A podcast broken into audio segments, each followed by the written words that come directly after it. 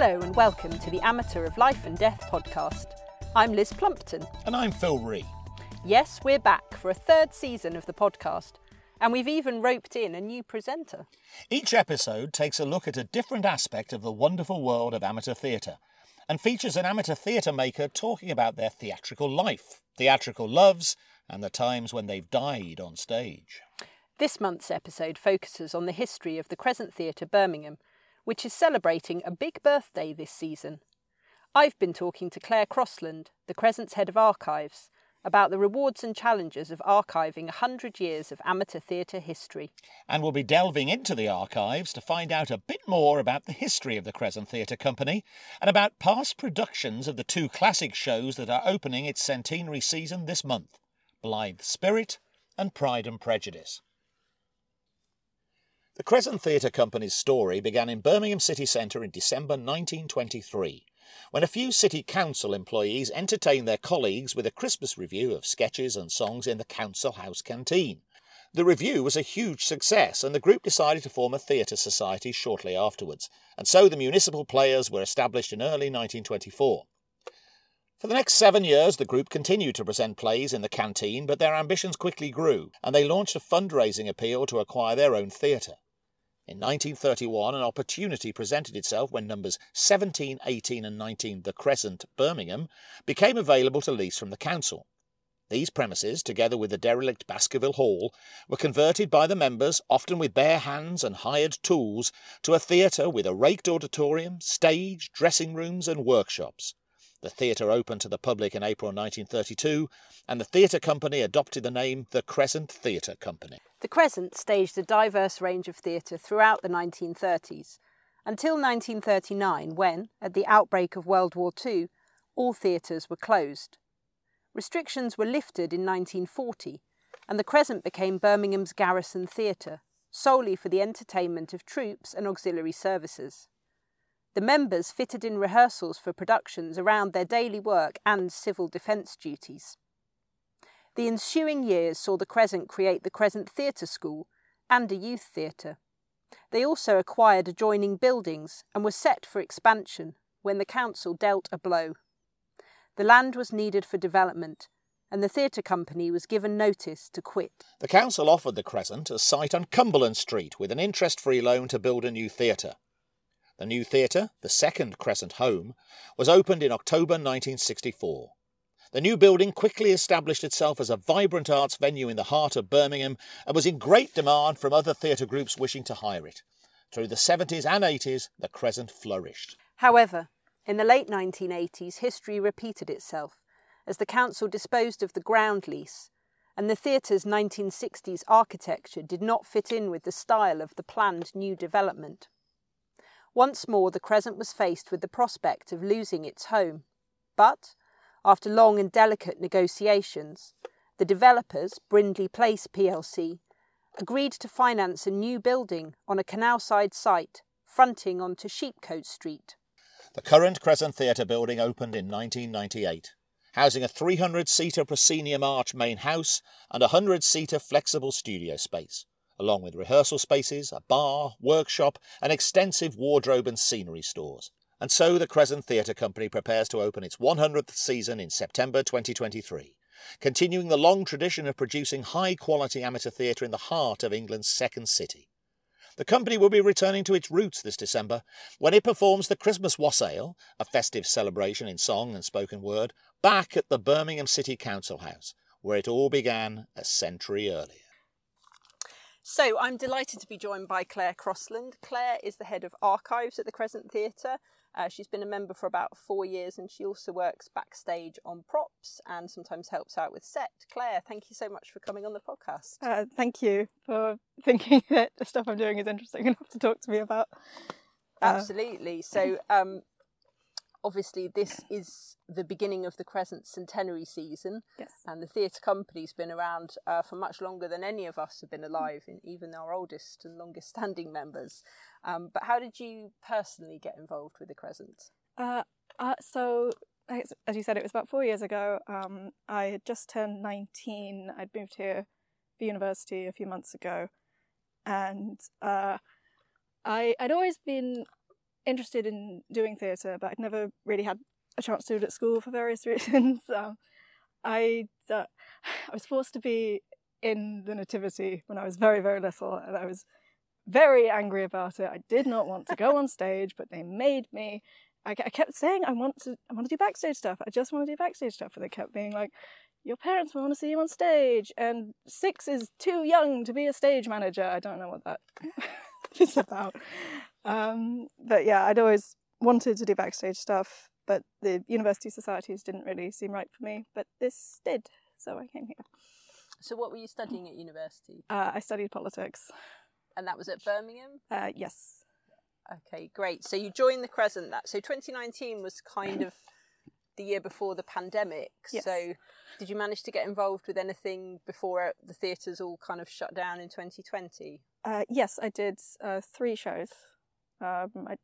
Pressure, Christmas Carol and Hamlet. Hamlet was the last one right before things shut down, and it closed, I think, a week before everything ended. So that was very lucky. So what were you doing on those productions? I did props on all 3 of those. Yeah. And what is it that you like about backstage works? That's quite a strong preference to have at such a young age. I think, you know, there's definitely the kids who don't want to be on stage at all because they're just shy or, you know, nervous. But to be so clear that you wanted to be involved, but you wanted to be backstage, you know, at the age of 6 is pretty impressive, really. So what is it that you enjoy about that aspect of theatre? So part of it is just that I don't love performing. I have performed in the past. I used to be a figure skater, so I had to perform for that.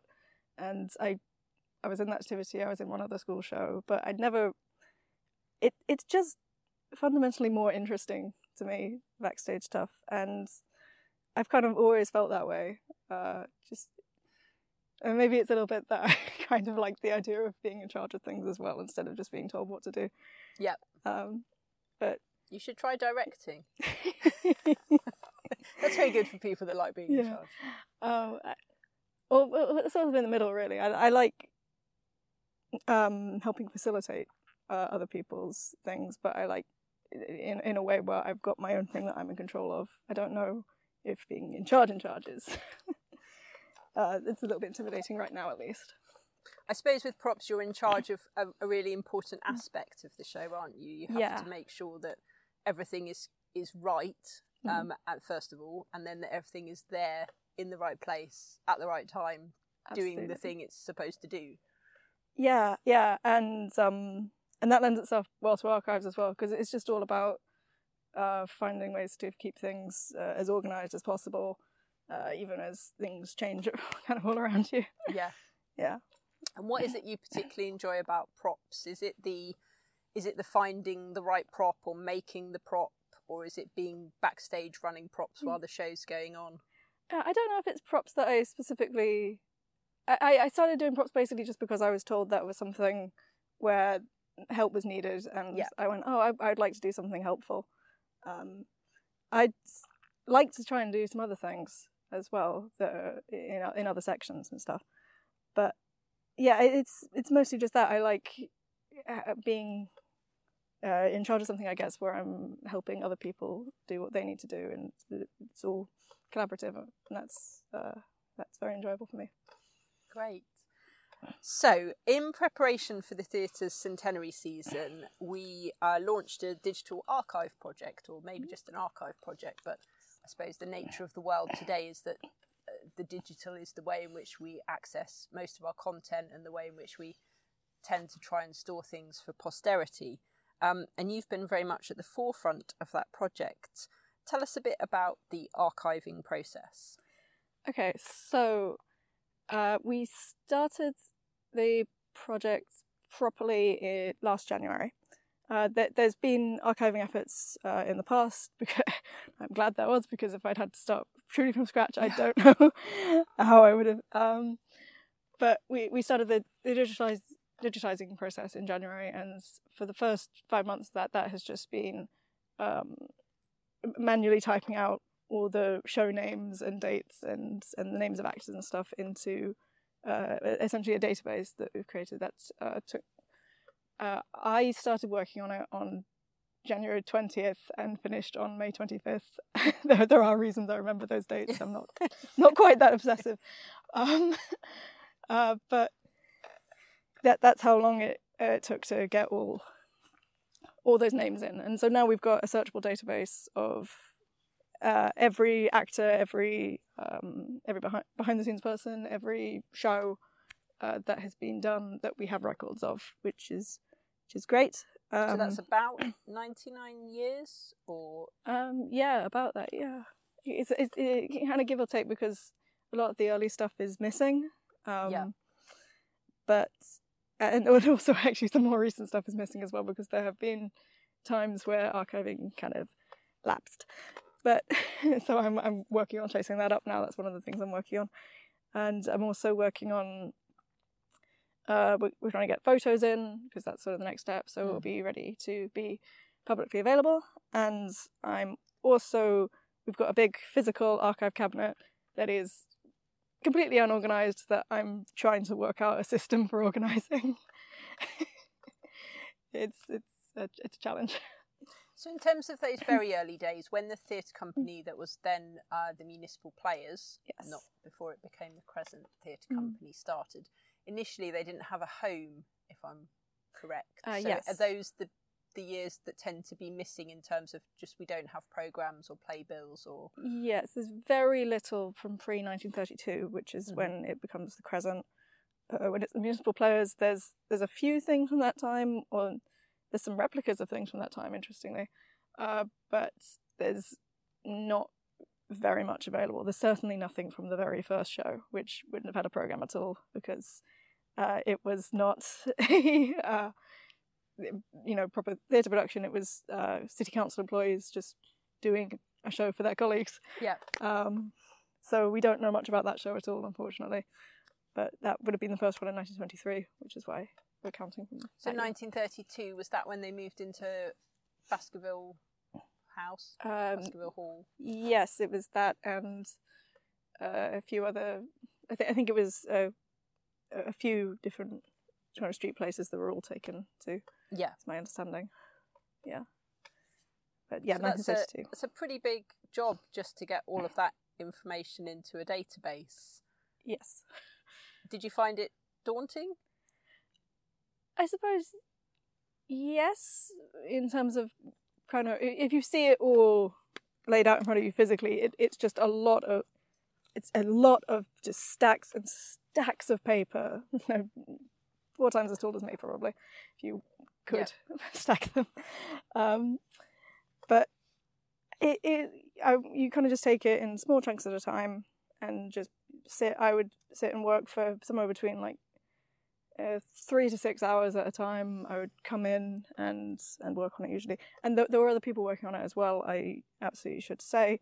I did the most, mostly just because my schedule allowed it this year. Yeah. But yeah, other people have worked on it as well. I'm very grateful to that. Yeah. So you mentioned that the next stage is to get pictures added to the archive. What's the process for that, particularly for the pre-digital photograph era? So that is just going to be, it's just scanning. It's just scanning a lot of these photos. We've got, for the most recent ones, we've got them all saved, thankfully, so it's just a matter of copy and pasting. But for anything, honestly, kind of pre-2010s even, it's mostly just what was printed out and then I'm going to have to scan it, and other people are going to have to scan it. I'm going to have people helping me, hopefully. Just scanning and uploading into these massive files. Yeah. So 2010 must have been around the time when our current theatre photographer started working with us, Graham, who's also a member. Mm-hmm. So before that, there were digital photographs. I was a member before that, but possibly not stored digitally in the same way as since then. And so I don't know if there are obviously how many photos there are for some of the older productions, but are you scanning everything, or is there an editorial process where you decide what makes the cut? There's so many pictures per show. So that is an interesting one because I my plan, I'm going to scan everything. Everything is going to be in the archive, because that's, to me, that's the point of having an archive, is to have everything there. However, because this is an existing business, there are certain photos that cannot be publicly available, because one of the things, I'm going to be very careful how I phrase this. Obviously, this has been around for 100 years, and when you look at the history of all of it, it very much feels like a microcosm of 100 years of British history, almost. Yeah, social history. And very much, it's cultural history, and that is, it's very fascinating to see how we've been quite ahead in some ways. We've been very good about gay men's history, actually, and representing gay men in plays. Maybe unsurprising for theatre, but that's something we've been really, really good on. I've been really impressed with. But there are other ways where we have not been ahead of the kind of maybe contemporary social aspects, and so there are definitely photos of things that would not align with the moral values anyone here holds now. So I suppose it's important. Can I say what I'm? Yeah, it's important to record those. I assume you're talking about things such as blackface. Yes, which is relatively common for a surprisingly long time into the 20th century, I would say, and in my experience with other amateur groups as well, not only this one. Yes, there are photos of that and similar things, and also not in terms of the photos, but in just terms of records, we've got stuff, some quite astonishingly sexist stuff as well. Yeah. And that, because it's been determined that really can't be made available publicly because of how it could be misinterpreted, why we are keeping it available. But my plan is for there to be some acknowledgement that, yes, these do exist, and that if you are an academic who wants to see them for some reason, you could contact me and we'll figure out a way for you to see it. But I think I agree that it's not necessarily appropriate to have it publicly available, but I think it absolutely has to be acknowledged as part of the history. Yeah, I think as soon as you put something on the internet, there's a danger of it being taken without any context. Exactly. In essence, and the kind of, the kind of nuance you'd want to put on it isn't always possible if it just becomes a searchable Google image that, you wouldn't necessarily, as you say, wouldn't necessarily want to be associated with in a kind of, without any background as to, it's one of those things. I suppose it's like lots of things in history, they happened, we don't have to celebrate them, it's probably helpful to record them.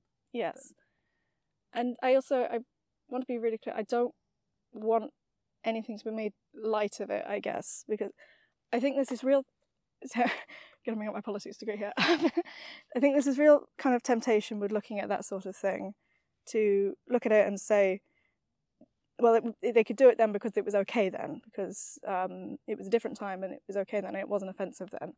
And that is just not true.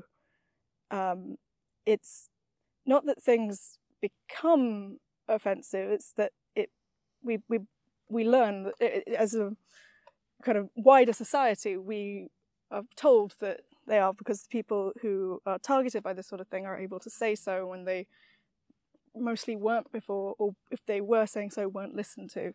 And I don't want anyone kind of looking at this stuff and thinking, well, we're not taking it seriously because we're just thinking, oh, it was okay back then, because it wasn't. It was never okay. And I want that acknowledged. I think it's really important to take that attitude to it and not take it lightly. I suppose it's treading that line, isn't it? It's not about excusing it or celebrating it, but equally it is fact that it happened. And I suppose that is part of a social and cultural history. Absolutely. And if we're being optimistic, maybe an evolution, and some things slowly getting better. We hope. Yeah.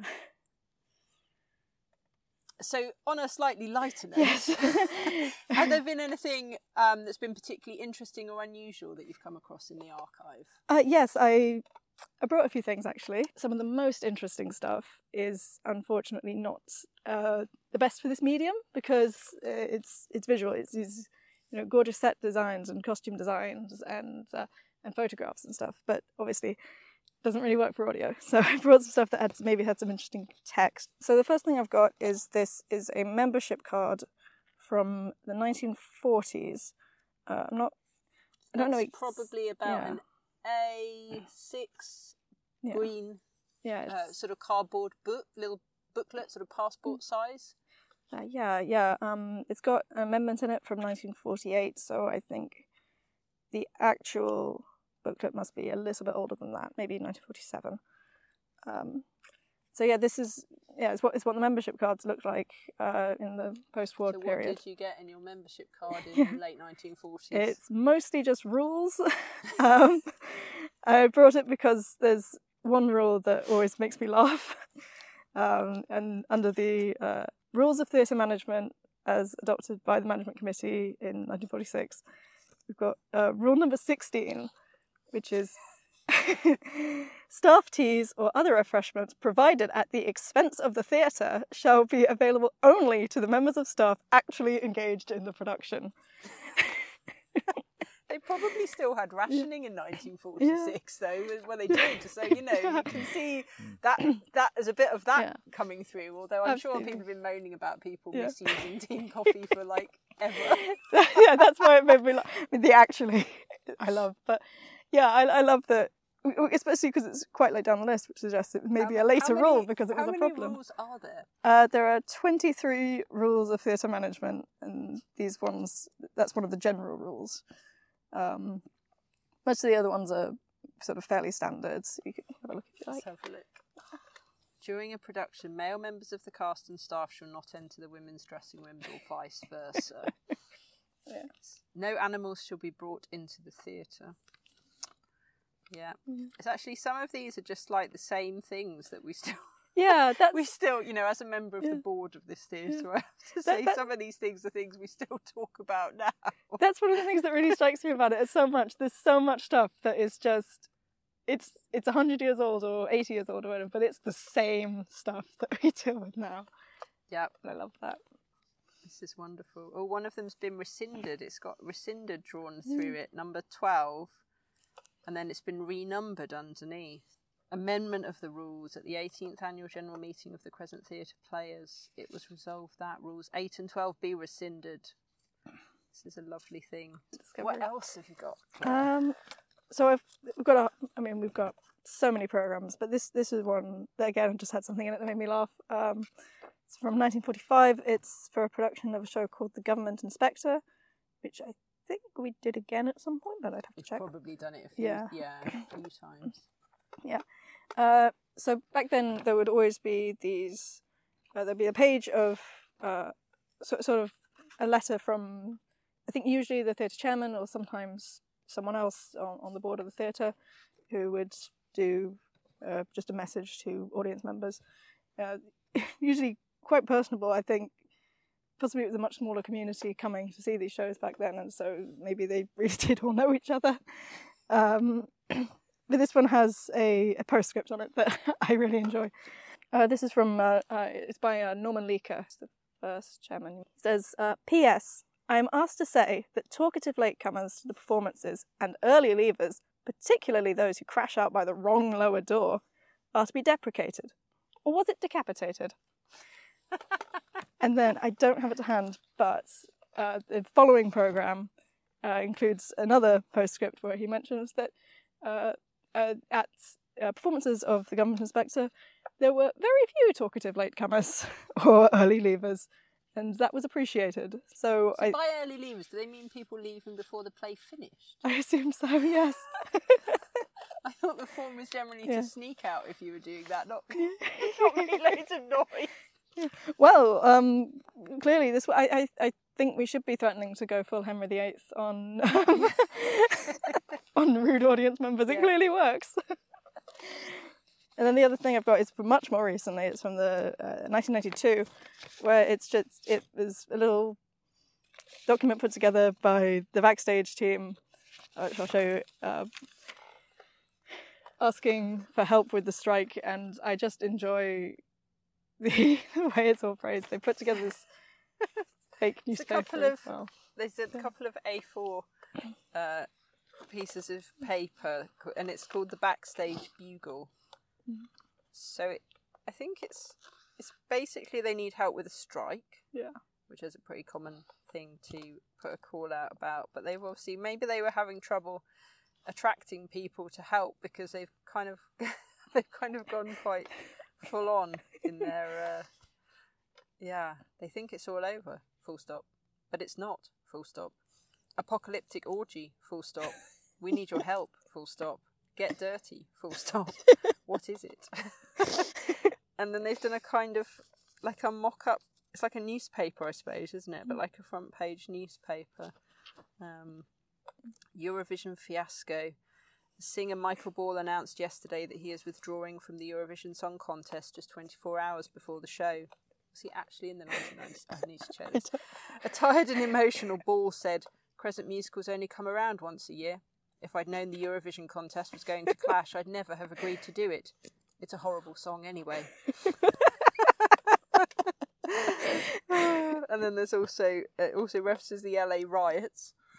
I'm not sure how on message this is, but the real cause of the Los Angeles riots emerged last night. Community leaders demanded tickets to the last night of the Crescent Theatre's production of Guys and Dolls in Birmingham, England. Yeah, it's one of those things that's just so inappropriate that, despite everything I was saying earlier, it kind of does wrap around. I know, and I mean, it goes on to kind of, you know, kind of articulate some of the grievances that were behind those riots, but again, it's kind of interesting that they use that in this kind of quite frivolous context.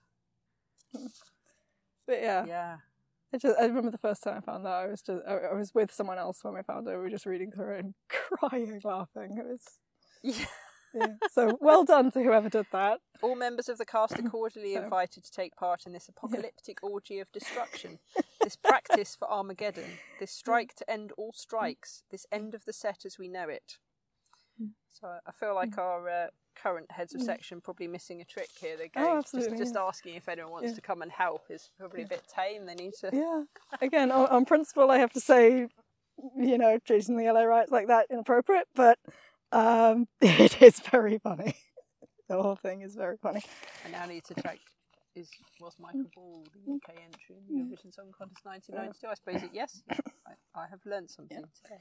But I mean, the overall thing though, the stuff that I love finding most is people complaining. This is all people complaining. Yeah. And I mean, I find lovely stuff as well. I found, I didn't bring them because I thought it was maybe inappropriate to read them on here, but I found love letters between people who met here and have since died, and all their theatre-related stuff came to us, and so their letters got mixed in with it, and I've read them and just been like, oh, I shouldn't be reading this. So I didn't bring them.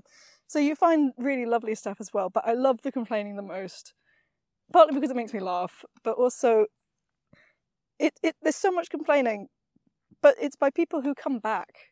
So it's not people complaining because they're miserable or because they hate this. They're complaining because they care, and I love that.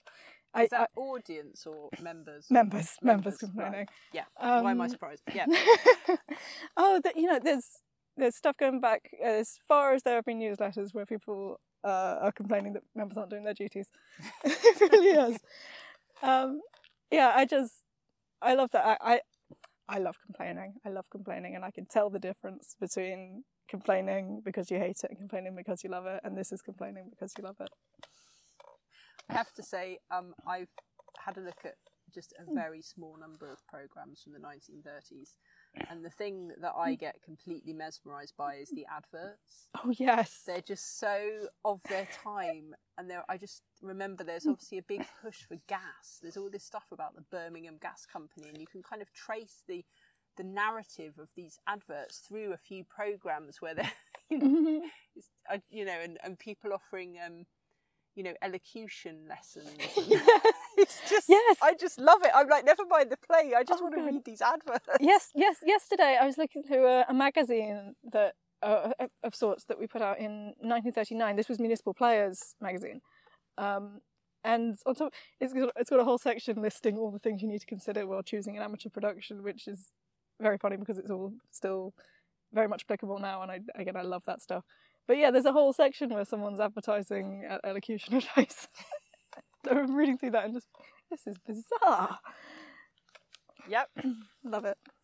So we've touched on some of these, but what have been the challenges of digitising nearly 100 years of amateur theatre history? So there are definitely a few different ways I can answer that. The most literal one just being that there is a lot of it, and it is physically very heavy. Yeah. And I am 5'1" and don't exercise quite as much as I should, other than carrying very large stacks of paper around. So that, I mean, I'm fairly strong. I wouldn't do this if I wasn't, but you have to be. That's not something people necessarily think about, but genuinely there's a physical aspect. There is absolutely a physical aspect. That is something that they tell you if you're interested in going into archives, is you have to be physically strong. Yeah. Because it's actually a very physically demanding job. And yeah, as I say, there's just a lot of it to go through, and it can be quite overwhelming at times to look at it and go, I don't even know where to start with this. And you just have to pick one thing and just go, I'm just going to work on that. And it's, again, it's that is challenging, but it's also, it's also quite emotionally challenging at times. In order to get through all of that stuff, you have to kind of desensitize yourself to things.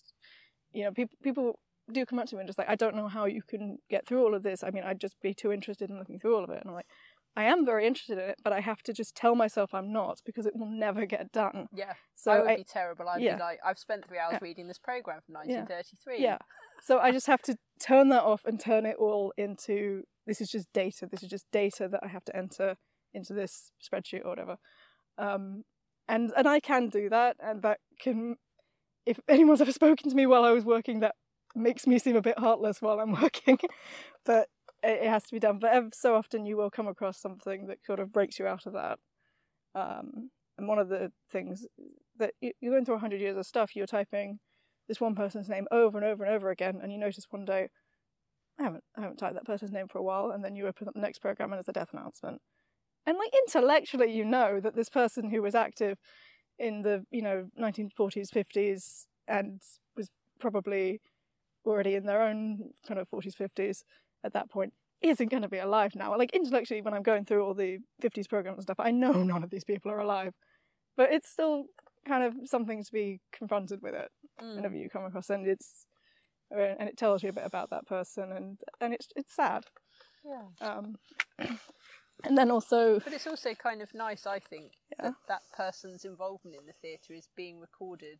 Yeah, in absolutely. A way that will be more publicly available in the future than in a programme in a filing cabinet.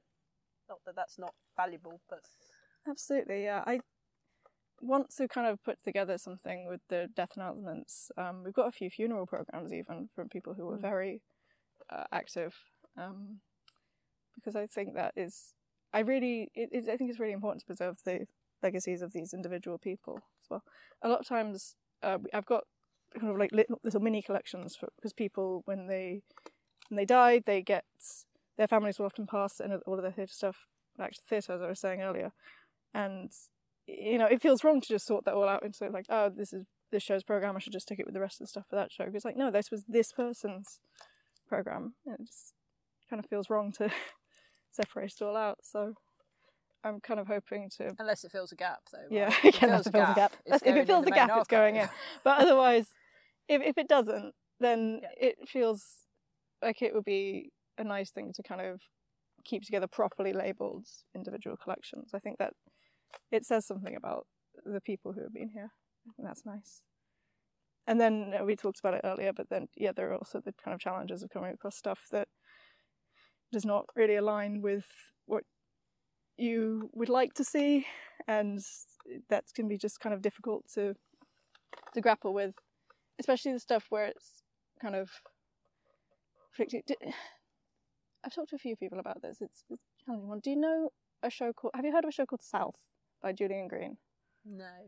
Right, so South is South is a difficult play. It was done. It was written by a playwright called Julian Green, who's French American, in 1953, and they wanted to bring it to the UK and perform it in London in 1955, but it was banned by the Lord Chancellor because it had very, very mild, frankly, homosexual content. Mm. It wasn't able to be performed in Britain until 1959. I think my understanding is that the Wolfenden Report helped make that possible. It was actually done as an ITV Play of the Week in 1959. It was only rediscovered about 10 years ago, and it is the first known TV broadcast in Britain to deal with gay relationships at all. We're kind of in a taste of honey territory time-wise there, aren't we? Yeah. Just in terms of a British equivalent. Yeah, absolutely. And the thing that's really interesting is that we did it in 1956. So that's before the ITV broadcast, that's before the Wolfenden Report, that's a year after it was banned, which is incredibly brave, I think. Incredibly brave to have done that, and incredibly admirable. However, that production is also one of the ones that has the blackface content. South refers to the American South. This play is set on the eve of the Civil War, and Julian Green was very pro-Confederacy. I found an interview with him because I was looking into this. Ever since I discovered this production on maybe my third archiving session, and it has kind of been in my brain ever since. Yeah. So I've done some research onto it, and there's an interview with Julian Green from when he was in his 90s, and his house was just full of Confederate flags and stuff. And you get the impression it's not that he was like a malicious racist. That's not why he was so pro-Confederacy, but more that he just really... He wouldn't have been alive for the actual Confederacy. It was more something that was instilled in him by his parents. He lived in France. It seems less that he was, again, malicious, and more that he just didn't really care. The kind of atrocities committed against black people in the American South seem to have more escaped his notice than anything else, which is still not okay. But it's a different kind of not okay than active racism. It means that this play, and also our production of it, because again it contains something abhorrent, is, you know, has this great complication to it. And so it's hard to... The only way to feel about it is complicated, because it's in one way this very impressive thing, and in one way this awful thing.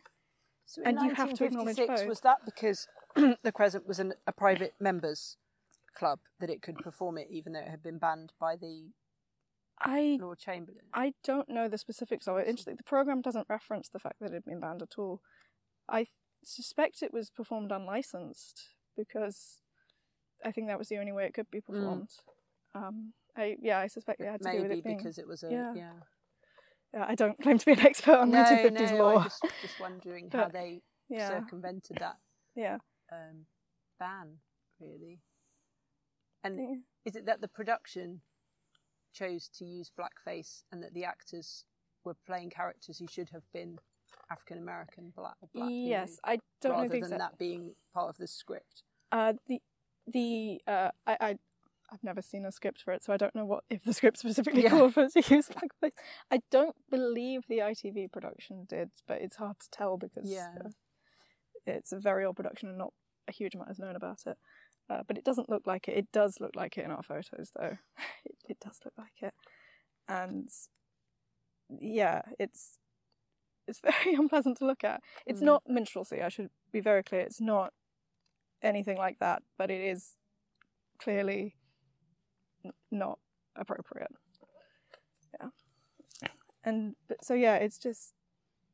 It's just this very kind of complicated thing, and it's hard to know how to feel about it, because one of the things I'd like to do with all this moving forward is kind of put together some history, maybe historical displays or social media stuff about specific topics, and it'd be really great to do something about the gay history, for example, because I think in most ways that's really strong, but it's hard to know how to grapple with something like that. I think it has to be acknowledged, but it's hard to know how to. And I think the only way to is to just keep talking to people about it and keep considering the many different perspectives that I'm sure there'll be on it, and just accept that there's never going to be a simple answer to it, because we are neither children nor fascists, so there can't be. Yeah. To paraphrase, I think, Frank Turner. Yeah. So you mentioned gaps. Yeah. What have you been doing to try and fill, obviously no one's alive from the very early days, but some of the more recent gaps, how have you approached those? So more recent gaps, that's just been a matter of talking to people really and asking them, what have you got in your own collections? Colin Judge, who does a lot of set design here, has a very impressive personal collection, and so I've gone to him and asked him for stuff, because he's been here since the early 70s, so I've been able to go to him and go, do you know about this? Do you know about this thing? Or I've got this photo and I've no idea what it's from. Do you know where it's from? And he'll often know. There are other people as well. What you need are people with a comprehensive collection and a good memory. Yeah, absolutely. There have been other people as well who I've been able to provide lists of this is what's missing, and they've been able to fill out a lot of it, and I'm very, very grateful for that. It's just a matter of trying to find the people who have the information. So it requires more socialising than you might expect. Yeah, I can see that. Yeah.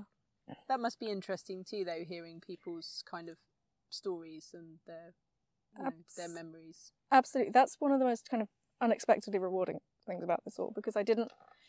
So the initial plan for all the data entry archiving stuff was that people were going to get some folders of archiving materials, take them home and just work from home. That was not practical for me because I don't have a car, and we all agreed... It was heavy. It was heavy, and we all agreed I shouldn't be taking this stuff on the public trains.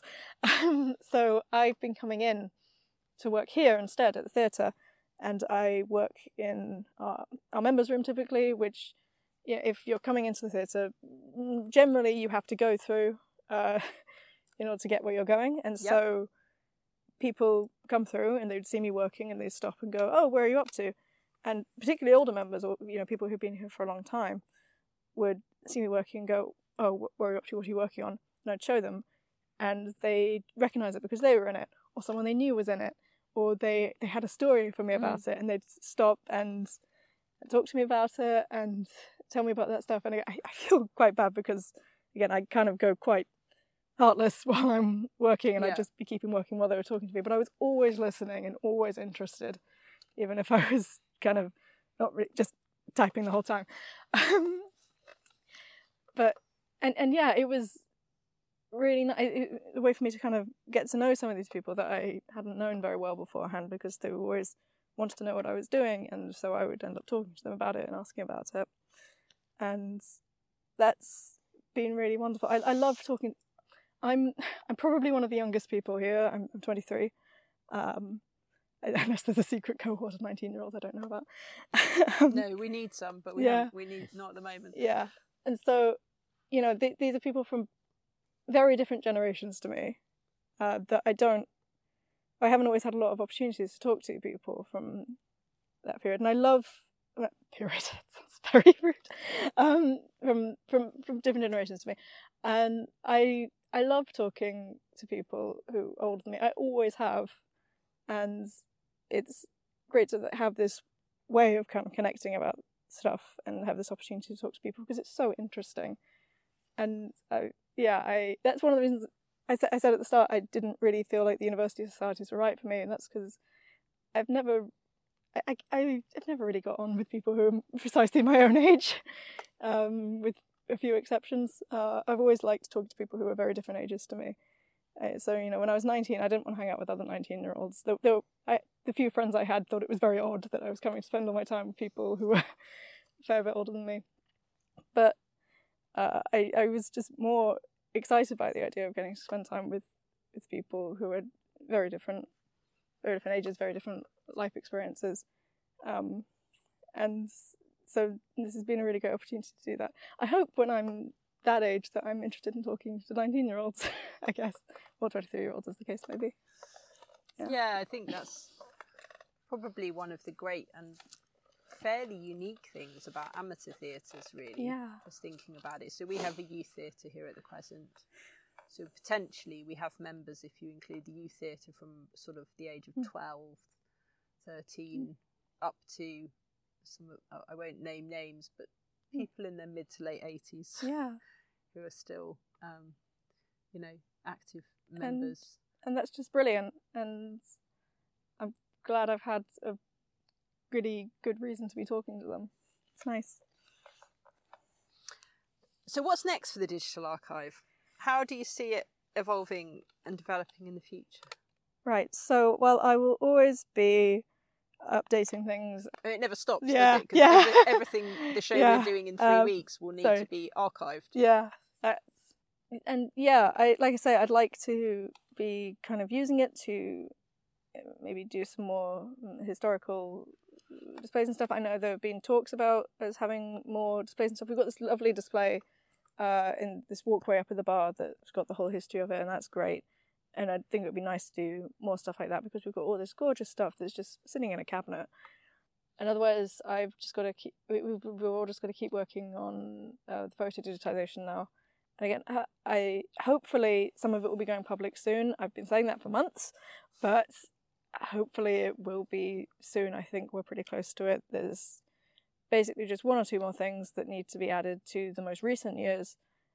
We're doing it by decade, so I've been working on getting everything from the 2020s so far ready to be public. There's just a couple of things that need to be added. Talk about maybe changing a couple of things on the website, and then it should be available. And I think that'll be interesting, hopefully.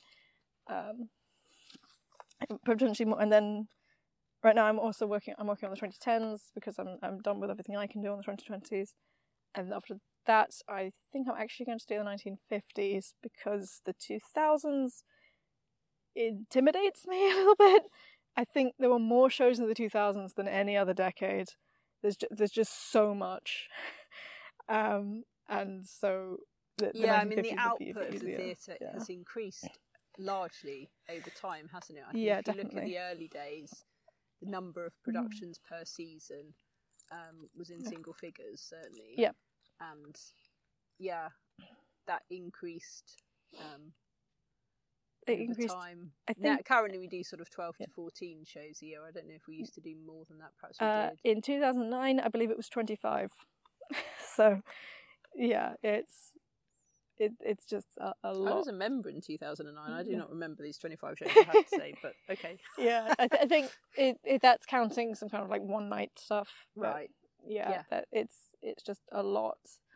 Yeah. And more to scan as well, because there won't be digital stuff to bring over as much. Though I'm quite looking forward to get back to it, because I don't have... When did you join, can I ask? 2008. Okay, so this would have been... The stuff I'm thinking of is... January, beginning of 2008. Shortly before you, because I don't know if you've seen any of the posters from kind of the very end of the 90s, early 2000s, but someone discovered word art and decided... Oh, word art, yes. And decided that is all we need to make a poster from now on. And so they're some of the most... They're kind of... beautiful to me, because they're actually rather nostalgic to look at, because I mean, I was word art was very much the thing of my childhood. You know, I remember going to computer classes, and that was what we were being taught how to use. I remember having to make a little poster and choosing rainbow word art for the top, and being utterly devastated when I found out our printers only did black and white. It's one of my earliest formative memories. It's not, but. Yeah, so that's really quite delightful to me, but also I'm glad our posters don't look like that anymore. Yeah, I too remember when word art was very exciting. Yeah. And clip art too. Oh, it's great. Yes, of course. It's great. Yeah. Some really, really interesting looking posters and programmes. Oh, thank you, Claire. It's been fascinating talking about the archive with you, and really look forward to seeing, you know, some more of the work that you're doing. Tell us about your first love with theatre. So it's hard for me to say because I'm very lucky. I come from a family where I've been going to theatre for longer than I can remember because I came from a family that was able to do that. And so it's hard for me to say what the first thing was, but I do have a slightly convoluted early memory of it that I guess might be fitting. So the thing is, I was a very literal and kind of realistic child, very practical child. My grandma, when I was 3 years old, took me to see The Snowman, like the children's story, and apparently it's still on every year. Yeah, the Birmingham Rep. Yeah, yeah. I was taken to see it, and we get to the bit where the snowman, comes to life, and it's it's a guy in a costume, and everyone, all the other kids in the audience are going like, "Oh my god, it's the snowman!" And I don't remember this, but my grandma loves the story. I apparently leaned over to her and I whispered in her ear, "Grandma, there's a man in there." So yeah, very, very literal child I was. And so a few years after that, we went to Panto, we went to Cinderella when I was 5. And I remember, I don't remember a lot about the show, but I remember it was very fun. I remember it was very sparkly and pretty, and I think I got a magic wand, which was a prized possession of my childhood, so great night all around. And on the way home, we were in the car and we pull up to a red light and we're next to a bus shelter, and my dad looks out the window and he goes, "Oh kids, look, it's Cinderella." And it's Cinderella's actress. She's standing at the bus shelter wearing a really unflattering coat and looking very much like a normal human being. And it's one of those things where something intellectually, like as a child I knew intellectually it's all actors, it's not real magic, because again, very literal child. Yeah. But I'd never been confronted with that. I knew there was a man in the snowman suit, but I'd never seen him, and this is the first time I've seen the real human and kind of put those two things together and gone like, oh my god, it really, really is just a person. But it's despite the fact that I know it's not magic, I'm still capable of going to it and enjoying it and enjoying the atmosphere and thinking it's beautiful and sparkling and magical. And I'm thinking, God, that's just a person. And they convinced me that it was like this. They put on this whole show that made it feel like it was so much bigger than that. But it's just a person. That's so cool. That is so cool that they were able to do that. How did they do that? And yeah, that is actually probably why you were asking earlier why I like Backstage more. That's probably why. Is that I was just fascinated with how they made this really normal woman seem like a magical princess. Like, that's just cool. It's just very cool. Lovely story. And tell us about a time when you died on stage. So this is something that happened to you a few years ago on Christmas Carol.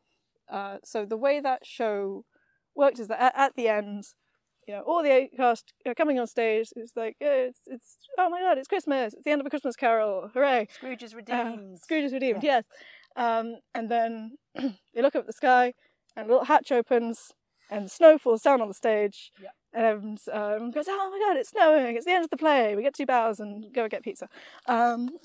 And that was how it worked every night. The Christmas show works is that there's most days it's a matinee and an evening show. And so one of the days on the matinee, everyone's gathered to look up the snow, and it doesn't come. The hatch just hasn't opened. And so everyone's kind of looking up and they just have to go like, "Hey! It's not snowing! Yeah. Hooray! So everyone goes off stage. We don't need to grid the roads." Yeah. And so, yeah, everyone goes off stage, and then we spend the whole time that afternoon kind of going like, what happened with the snow? That's not actually happened before. The snow's been really good this whole run. Why was there no snow? And everyone's very worried about it going into the evening show, but we're just going through it until we get to the bit at the end, and everyone goes out on stage and they're waiting to see if the snow falls down. And hatch opens and massive snowfall comes out. It all comes down. It's brilliant. And everyone goes, "Yay!" completely sincerely, because they genuinely didn't know it was going to happen. And I just lost it backstage. There was just something about knowing that they weren't acting that just got to me. And so they're all coming off, and I'm supposed to be doing my backstage stuff, but I just can't. I'm just crying laughing because it's just so funny to me. So yeah, You should have kept them in suspense for every performance. Yeah. We're not sure if it's going to work tonight, guys. It's going to be playing up. They should, yeah. It was the most genuine thing that happened that entire run on that stage. But yeah, it was. That's a fun memory.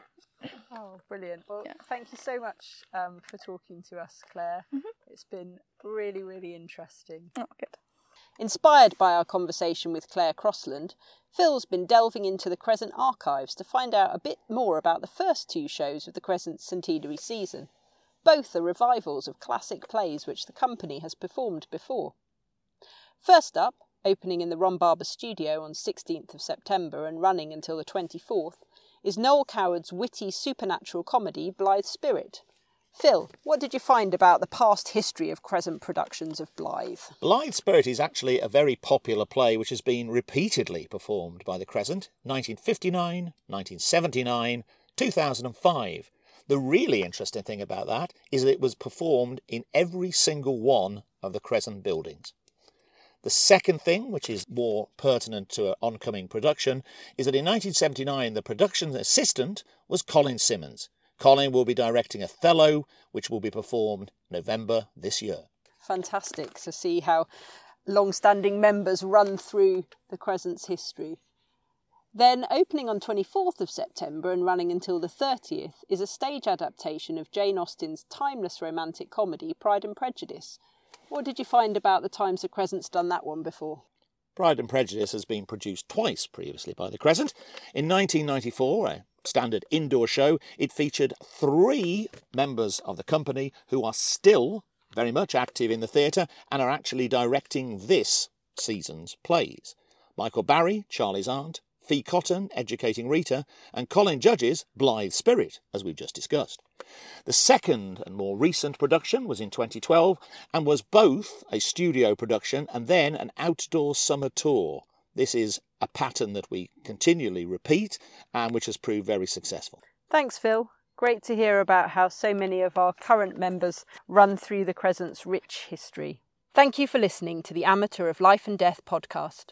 If you'd like to listen to more, make sure you subscribe at podcast.crescent-theatre.co.uk or via Spotify or Apple Podcasts to get the next episode. You can find out more about the Crescent Theatre Birmingham and our upcoming productions, including Blithe Spirit and Pride and Prejudice, by visiting www.crescent-theatre.co.uk or by following us on social media. Amateur of Life and Death is a Crescent Theatre production. This episode was researched and presented by Phil Ree and Liz Plumpton. The music is by Brendan Stanley and the podcast is edited by Kevin Middleton.